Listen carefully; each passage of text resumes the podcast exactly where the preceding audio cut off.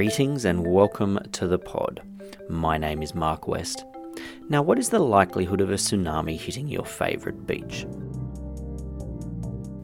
Dr. Hannah Power from the University of Newcastle's School of Environmental and Life Sciences conducts research on ocean waves and recently published on the likelihood and consequences of a tsunami hitting Sydney Harbour.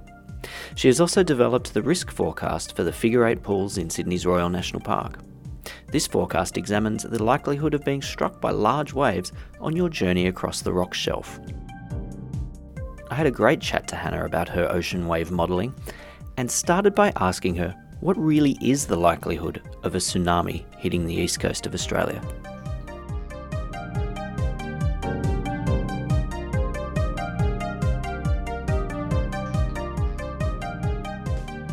Yeah, look, the risk varies depending on the size of the tsunami in the same way that it does for other natural hazards. So, for example, if you think about floods, the risk of a small flood is greater than the risk of a very large, very extensive flood. So the same goes for tsunami. So we can talk about the estimated return interval, which is the recurrence interval at which these events occur. And we might talk about, for example, a 1 in 100 year event. And that doesn't mean that the event happens regularly every 100 years. What it means that every year is that there's a 1 in 100 chance of that event occurring. So at the more frequent end of the return interval, we could say that we were exposed to small tsunami that have about a 1 in 25 year return interval. And the chance of experiencing a tsunami of that size in your lifetime is very, very high, but the size of the wave offshore of Sydney, for example, might be of the order of 5 centimetres. So the impact from an event like that is relatively small. If we go to the other end of the scale and look at sort of our worst realistic event that we could reasonably expect to happen, we might be up around the sort of 1 in 5,000 year return interval. And the chance of experiencing an event of that magnitude in a lifetime is around about 1% to 2%. But the size of that tsunami, instead of being 5 centimetres offshore of Sydney, might be of the order of about 1.4 metres. Now, you might think, oh, that's not very big because, you know, 1.4 metres is about the average wave height that we get along most of the New South Wales coastline. But because of the way tsunami behave and because they have very long periods and very long wavelengths, a tsunami of 1.5 metres or 1.4 metres offshore of Sydney would have really extensive and really significant impacts. So what's the real definition of a tsunami then? Like you see the movies and you see the 100-metre wall of waves coming in. That's, I guess, that might happen if an asteroid hits, but that's not normal. What's the definition of a tsunami? No, well, so the word tsunami is a Japanese word and it means harbour wave. So if you think about the ocean waves that are generated by wind that we see along the coast every day, they don't tend to propagate into harbours, whereas tsunami do, hence the name. So the majority of tsunami are caused by underwater earthquakes in ocean trenches. So as you mentioned, Australia is in the middle of a tectonic plate. We have a relatively low earthquake risk and because all the ocean trenches that where most of the earthquakes around the globe happen are reasonably far away from us, that puts us sort of at a distance from that tsunami threat. So about of the order of about 3/4 of tsunami are estimated to be caused by underwater earthquakes, where the earthquake occurs and it shifts the tectonic plates, and because the plates move and therefore the seafloor moves, the water column above moves, and that generates a wave that propagates outwards from the site of the earthquake. But as you mentioned, tsunami can be caused by other sources. So, for example, asteroids, which are rare. But the more common other sources aside from underwater earthquakes are things like submarine landslides, which can generate tsunami. You move a very large mass of the seafloor, and that movement of the seafloor generates a wave that, again, propagates outwards. Underwater volcanic eruptions. Alternatively, you could have volcanic eruptions or landslides above the water where material then slides into the water and generates a wave in that way. And so what you mentioned they had a really long wavelength. What would they look like? Like if you were standing at Manly and saw a wave coming in, what would it, a tsunami coming in, what would it actually look like? So if you were standing, for example, at Manly and you saw, you were there and watching a very, very small tsunami, you probably wouldn't actually necessarily notice something.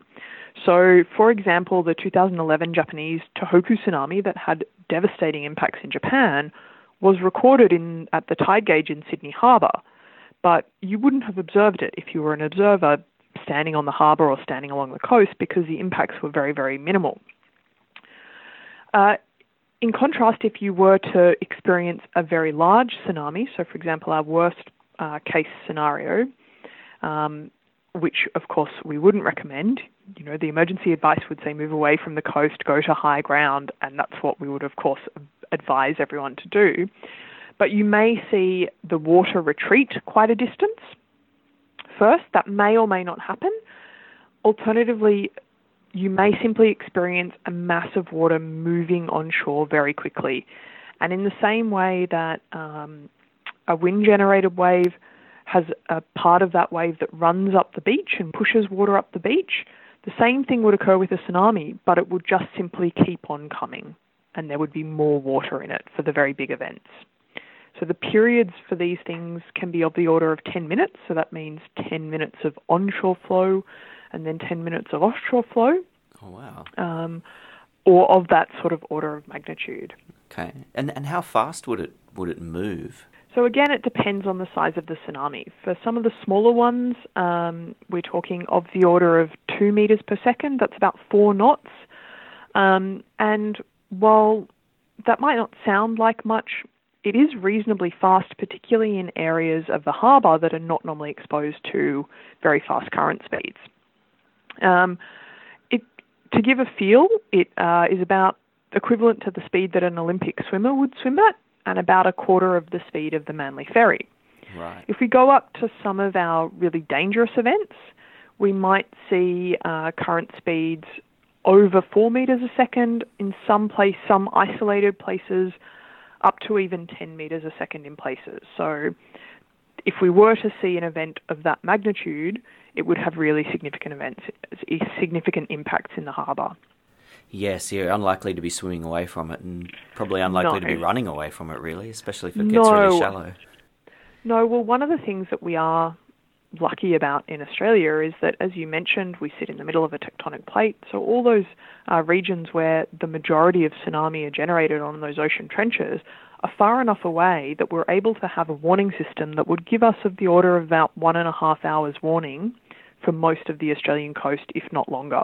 And so that's plenty of time to disseminate warnings and for people to respond to those warnings.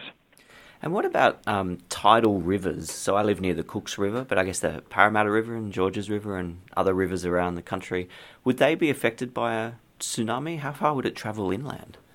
So again, it depends on the size of the tsunami. The bigger tsunami can travel further inland, and for the modelling we've done for the really big events, we see impacts all the way up Sydney Harbour, up Parramatta River, as far up to the end of the river as we've modelled.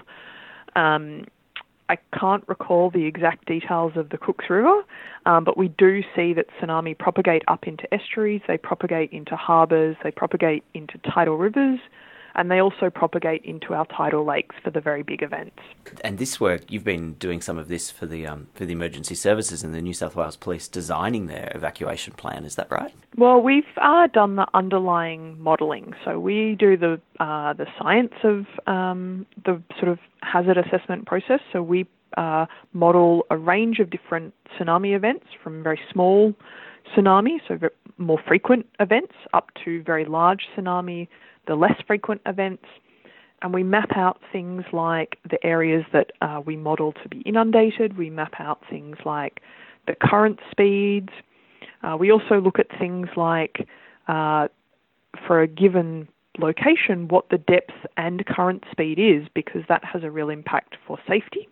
You know, you think about, you can probably stand up and not move in deep water that's not moving very fast, but you can't stand up in shallow water that is moving very fast. So we map out things like that as well. And then we provide that information to, for example, the New South Wales SES, State Emergency Services, and then they're able to use that to better inform their hazard mapping, their evacuation mapping, and then their planning around how they would respond in the event of a tsunami.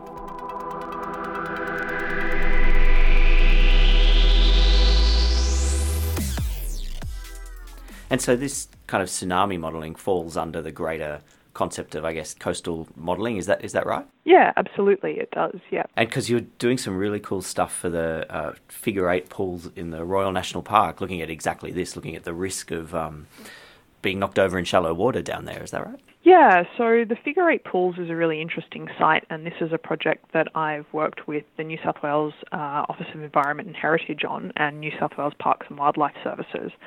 And as I said, Figure Eight's an interesting site. It became sort of Instagram famous, you might say, a few years ago. Where I did look it up, yeah.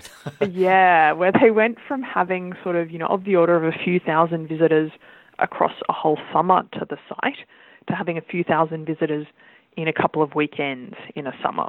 So all of a sudden they had this problem to manage whereby they went from having people who were doing things like the coast walk in the Royal National Park, which is a long hike that you do, and most people who do it are sort of, you know, people who are used to being outdoors, they're used to being out in the environment, they have an understanding of the risks, to having lots of international tourists and people who are perhaps not so familiar with being outdoors and what the risks of being in those, you know, natural environments are. And so they had there was a really sharp increase in the number of major emergency incidents. So we had people being knocked over by waves and having head injuries, broken bones, and having to be evacuated out. And I perhaps should say that the Figure Eight Pool is a rock platform. It's a horizontal rock platform along the coastline in the Royal National Park, and it sits between about 1 and 3 metres above the mean sea level, so that's about 0 to 2 to 3 metres above the high tide level. And so whenever we have waves, the waves break at the edge of this rock platform and they wash up and over the platform, and if they're big, they can knock people over, and this is what was happening. There's also a risk that you can be knocked over and washed off the platform and into the ocean. And so this became really problematic because it was a strain on emergency services. It's a very remote site. It takes about an hour and a half to walk there, an hour and a half to walk out. There's no road access. There's no boat access. If you can't walk out, you're getting helicoptered out, essentially. So there was this problem, and so I worked with colleagues at the Office of Environment and Heritage, and I had a couple of students from the University of Newcastle here work on this project as well, and we set up camera systems to monitor the platform and monitor the waves washing across the platform.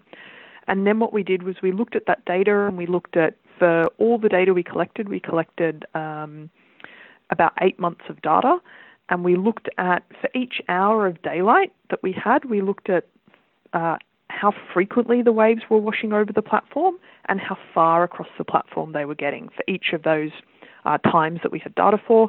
And then we looked at that data and looked at data that told us what the wave height was offshore and what the tide level was, because as you can imagine, at higher tide, when the water level is higher, the risk of waves washing over the platform is higher. And so we were then able to essentially create a system that allows us to take the tide forecast and the wave forecast and relate it to a hazard level or a likelihood of waves washing over the platform. And that warning system that derived from that is now live on the Figure Eight website, and it provides, I think it's a 3-day forecast of what the hazard level is, what the risk is at that platform. Similar to how if you drive along the road outside of our cities, you might see a bushfire warning sign with those different colours and the arrow that goes around that semicircle. It's a similar kind of concept. So you can look at what the forecast is. It gives an hourly forecast for the period of time of the coming 3 to 4 days. Yeah, that's cool. So right now it's low. the risk is low, so, well, nobody will be listening to this podcast as it's being recorded because it'll take me a while to edit it, but sure. Right now it's low. It's very interesting. So do you have plans, or do the national parks have plans to expand this to other similar places? Look, the methodology that we developed could be expanded to other places, but the risk forecast tool that we developed for this site is site-specific. So the Figure Eight Pools has some interesting morphology. It's orientated in a particular direction, so that orientation relative to the direction that the waves are coming in from makes a difference as to what the risk rating is. And so the tool isn't directly transferable to other sites. But we could certainly take the methodology and apply it to different sites if there was a similar kind of need to develop such a tool. Yeah, you could imagine it for surfers jumping off the rocks at Bondi or wherever, can't you? Like you can sort of see how absolutely. It would work. Yeah, and is it the same sort of modelling? You do a bit of work in coastal erosion, looking at where we can build up to on the coast and the reduction of sand on beaches and that sort of thing. Is this the same sort of work, or is it a bit different? So it's a little bit different. That's not work that I'm directly involved in, but it's work that I've got a lot of colleagues who do. And so that kind of work looks more at longer term processes. So with the risk forecast tool for Figure Eight, even one single wave, if we observe the coastline for a 20-minute period, one single wave can be really, really problematic and can change your risk rating from low to extreme because it just takes one wave to knock you over. With the long-term coastal modelling and coastal erosion work that's being done for New South Wales, for example, we're looking at how the coast is likely to change in the future based on things like sea level rise.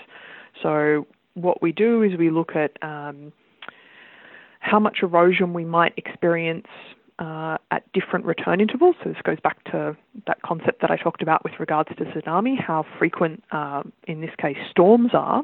We look at how much erosion you might get from a particular storm, and then we combine that with the erosion that we would expect to see due to sea level rise. And from there, we're able to forecast where the shoreline might be for different probabilities going into the future. Okay, that's really interesting because I imagine that not just sea level rise, but just the change in climate, more storms presumably will have a big effect on this sort of thing. Yeah, so all of those things have a big effect, but as you might be aware, there's also a lot of uncertainty around these things. So, for example, sea level rise, we know that the sea level is rising, but being able to forecast where the sea level will be at, say, 2100 is challenging. And so there's a lot of uncertainty around that. There's also a lot of uncertainty around what we do, how much we reduce our carbon emissions, which has flow-on effects to what the sea level will do. Yep. And so it's really important that all of those uncertainties get incorporated into the modelling. And the way that we do that is we run our model lots and lots and lots and lots of times with different sea levels within our range of what we expect them to be, and then we combine all those results to get a probability. So we can then say, well, there's a 50% chance that the shoreline will be at this position or further landward at this time.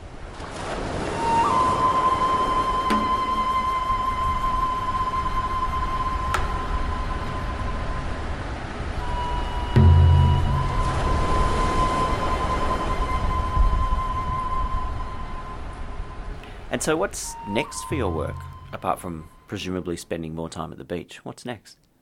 Yeah, so I've recently found out that myself and some colleagues from the University of Sydney have been awarded some time on the Marine National Facility, which is our premier marine research vessel that's run by the CSIRO.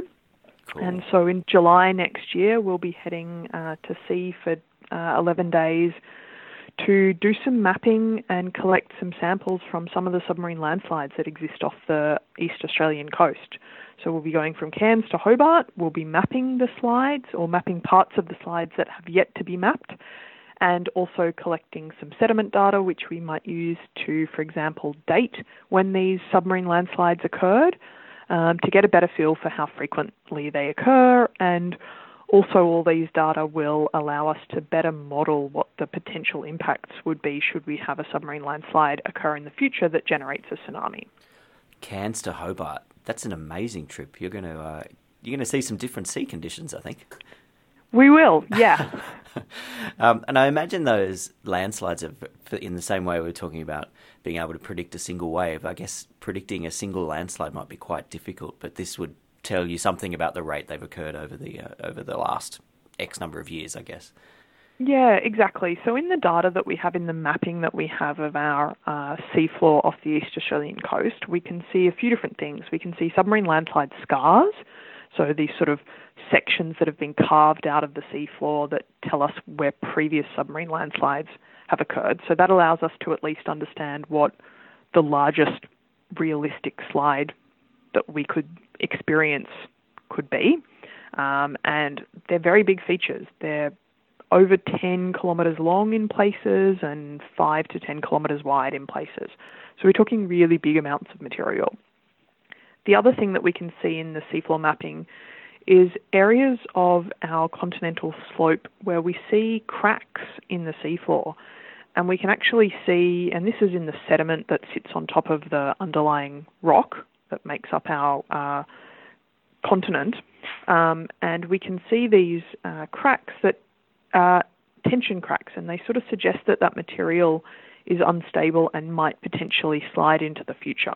So we can identify our scars, so our past submarine landslides. We can identify sites where we think there will likely be a future submarine landslide. And then, of course, there's the potential that it could happen anywhere along the coast where we don't see these cracks.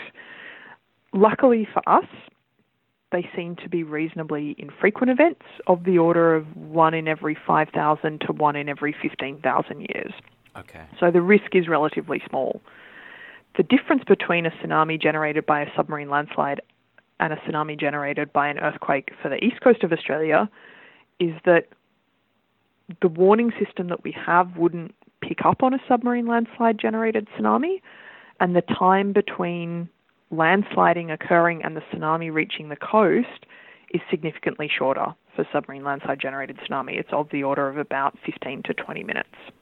Okay. How come it wouldn't get picked up? Is it too close to the coastline? It's because the way our warning system works, it's focused on earthquake generated tsunami. So the warning system that we have in Australia, which is jointly run by Geoscience Australia and the Bureau of Meteorology, identifies earthquakes. It identifies where the earthquake has occurred, and if it's an earthquake on land, then there's no tsunami risk. If it's underwater, they look at the size of it, how deep in the crust it was, and assess those factors to determine if it has the potential to generate a tsunami. Okay. And then from there, we use a sort of back catalogue of modelled tsunamis for different size and location earthquakes, and then identify what the risk is based on that. And then those warnings are further fine-tuned based on observations from buoys that are located around Australia that pick up tsunami waves.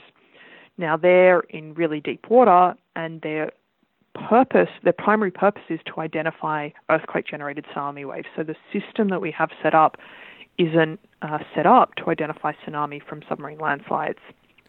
Okay. Having said that, at this stage, our hypothesis is that the most likely trigger for a big submarine landslide is a big earthquake. And so if we had a really big earthquake on the east coast of Australia, our advice would be that there's the potential for a tsunami to happen. And if you're located in low-lying coastal land, we would recommend that you move to higher ground and further away from the coast. Courait devant moi alors que je t'avais demandé de désaffecter. Cette maison est infestée par la vermine. On n'y trouve que sur une seule île. Is the east coast where Australia is more likely to get hit by a tsunami, or is it more likely up in the north, closer to Japan or Indonesia, places where there have been earthquakes of recent times? Yeah, so the areas around Australia that are sort of most at risk of tsunami are the east coast has a reasonable risk, and then the northwest coast of Australia, so northern Western Australia. So that part of Australia is exposed to tsunami generated by the Sunda Trench and the Java Trench along the Indonesian, adjacent to the Indonesian coastline, and that's where the Boxing Day tsunami was generated from. And we did experience impacts in Western Australia from that tsunami. And then the east coast of Australia, because we face the Pacific Ocean, which is where the majority of earthquakes globally happen, we're exposed to tsunami generated by, for example, the ocean trenches off Japan, but also the ocean trenches off Chile and South America. And, for example, the most impactful tsunami that we have photographic and data records for Sydney was the Chile 1960 tsunami. So it was a tsunami generated off Chile. It was a 9.2 magnitude earthquake, which is an absolutely enormous earthquake. And it was recorded in Sydney Harbour. Observers identified very high current speeds at Spitbridge and Anzac Bridge, so these are places well within the harbour. There were some vessels sunk within the harbour. About 30 ships were pulled off their moorings at Spitbridge, and there was some significant erosion at Clontarf within the harbour because of those very fast current speeds. That's amazing because it's thousands of kilometres away, isn't it? Absolutely. We would have a very long warning time if there was a big event off Chile, again, that generated a tsunami, because it takes time for that wave to travel here.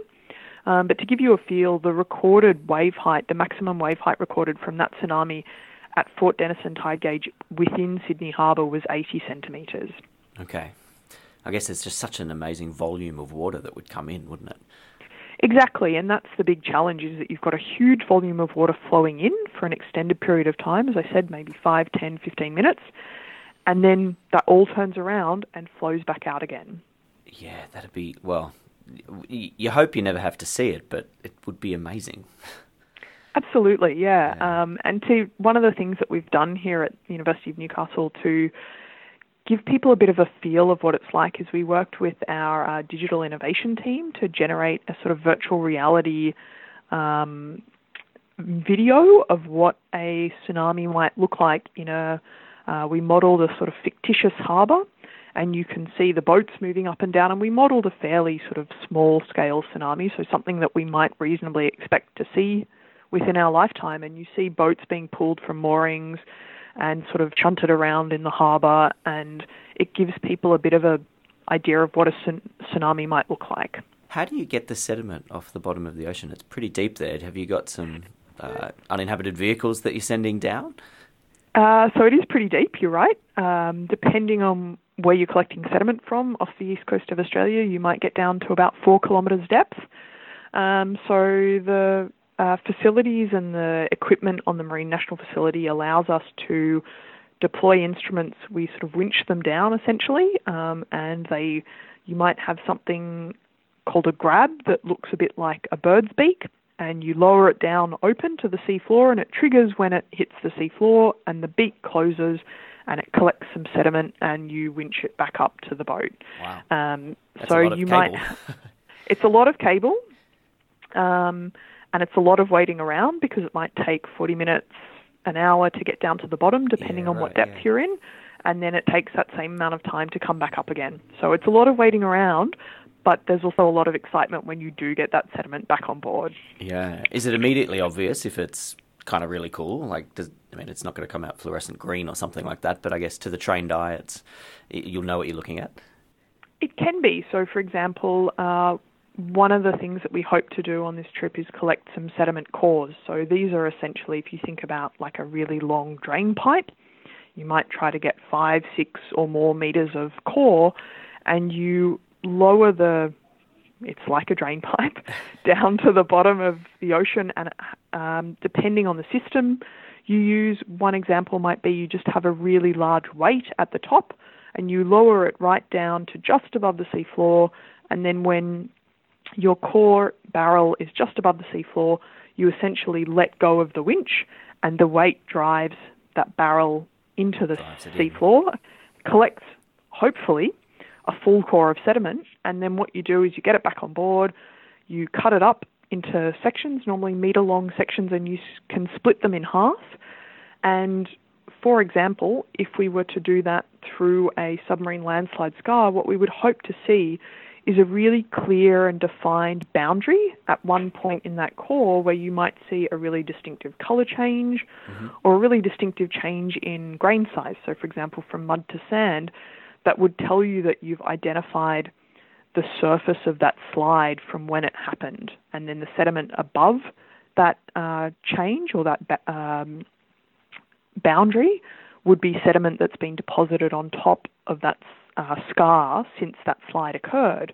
And the idea would be that you would date the sediment just above that boundary feature, and that would give you the timing of when that slide occurred. Yeah. So yeah, you can at times immediately see that you have something really exciting and really cool in your sediment. Yeah, it must be quite soft or the weight really heavy then, I guess, for it to plummet, 6 metres through the ground. Yeah, the weight's really heavy because the sediment gets quite compacted because it's often a lot of very fine muds and silts, and it can be very, very old. Tens of thousands of years old, and over time, all of that, you can imagine it's been really compacted down. Is the top layer kind of obviously impacted by humans, or are we far enough, are we kind of in the wilderness enough that that's not clear?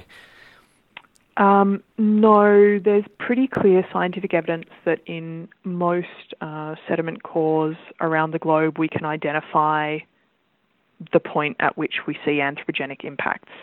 The other thing that surprised me the first time I ever went to sea, and we were about 300 nautical miles northeast of Lord Howe Island, so really in a fairly remote location, and we were doing underwater video tows, so we were towing a video camera a couple of metres above the seafloor, and we had a live feed to the ship, and one of the things that really shocked me was that we saw rubbish on the seafloor.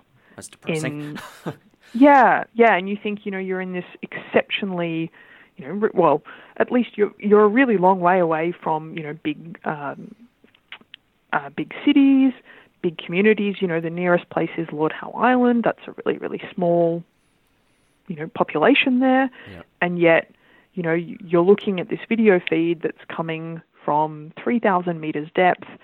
You're seeing, an area of about probably 2 metres by 3 metres or thereabouts, and you're moving at a speed of, about 4 kilometres an hour, and you're doing it for an hour. So you're really not seeing a very large area, yeah. But to see rubbish in that gives you a sort of feel for the impact that we have had and the widespread nature of that impact.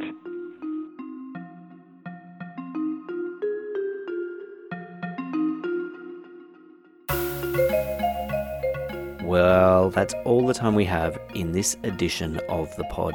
Thank you very much to Dr. Hannah Power from the University of Newcastle for taking the time to chat tsunamis and ocean wave modelling. If you'd like any more information on anything you've heard today, get over to the website at www.thepodpodcast.net. That's www.thepodpodcast.net. And there you can find links to Hannah's work and all the songs you heard in this episode. Thanks for tuning in. My name's Mark West. I'll catch you next time on The Pod.